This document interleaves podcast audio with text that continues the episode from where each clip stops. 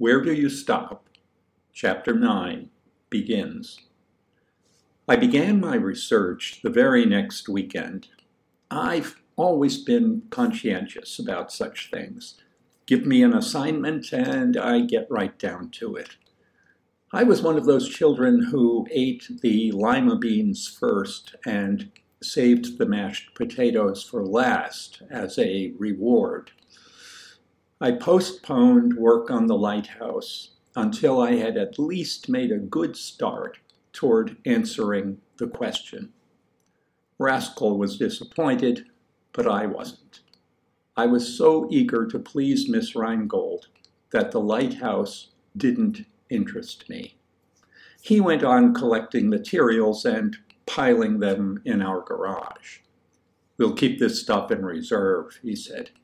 You never can tell when you'll change your mind. Sure, I said. I'll probably get sick of this general science paper pretty soon. But I got down to work on my question with the conviction that I would never stop working on it until the paper was finished. I confess that I expected to find that beneath its daunting surface, the question would turn out to be no more than the sort of question I'd always been asked in school, a question whose precise answer could be located in and copied directly from the textbook. I owed most of my early success in school to a knack for inverting questions, turning them into the beginnings of declarative sentences and finding in the murky paragraphs of my texts the matching conclusions for these beginnings.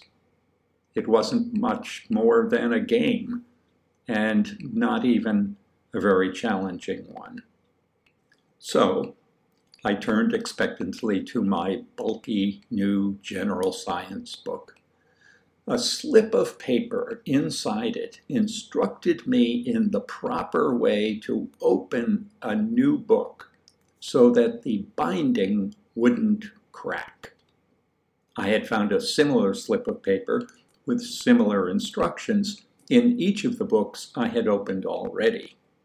Even so, I read this slip carefully and I followed its instructions to the letter there was always the chance that they and they figured prominently and frighteningly in the life of a boy of the age I was then, might have slipped in a step specific and essential to the proper opening of general science textbooks and no other sort of book, just to see whether I was reading and following the directions. They were sure to catch someone. It wasn't going to be me.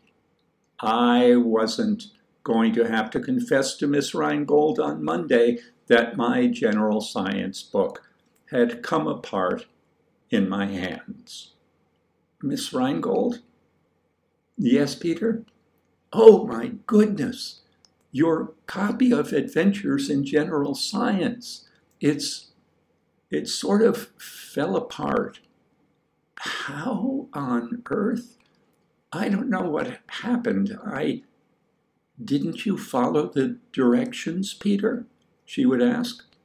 Well, Miss Rheingold, I would have no choice but to admit, I did follow the directions, but I'm afraid that the directions I followed were the wrong directions. You see, I followed the directions for opening the English book.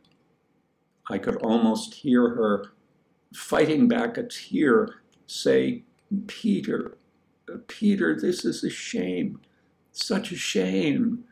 I'm sorry about this, truly sorry that this has happened. Me too. You know what this means, don't you? What? You're going to have to go back to the sixth grade, you've failed general science.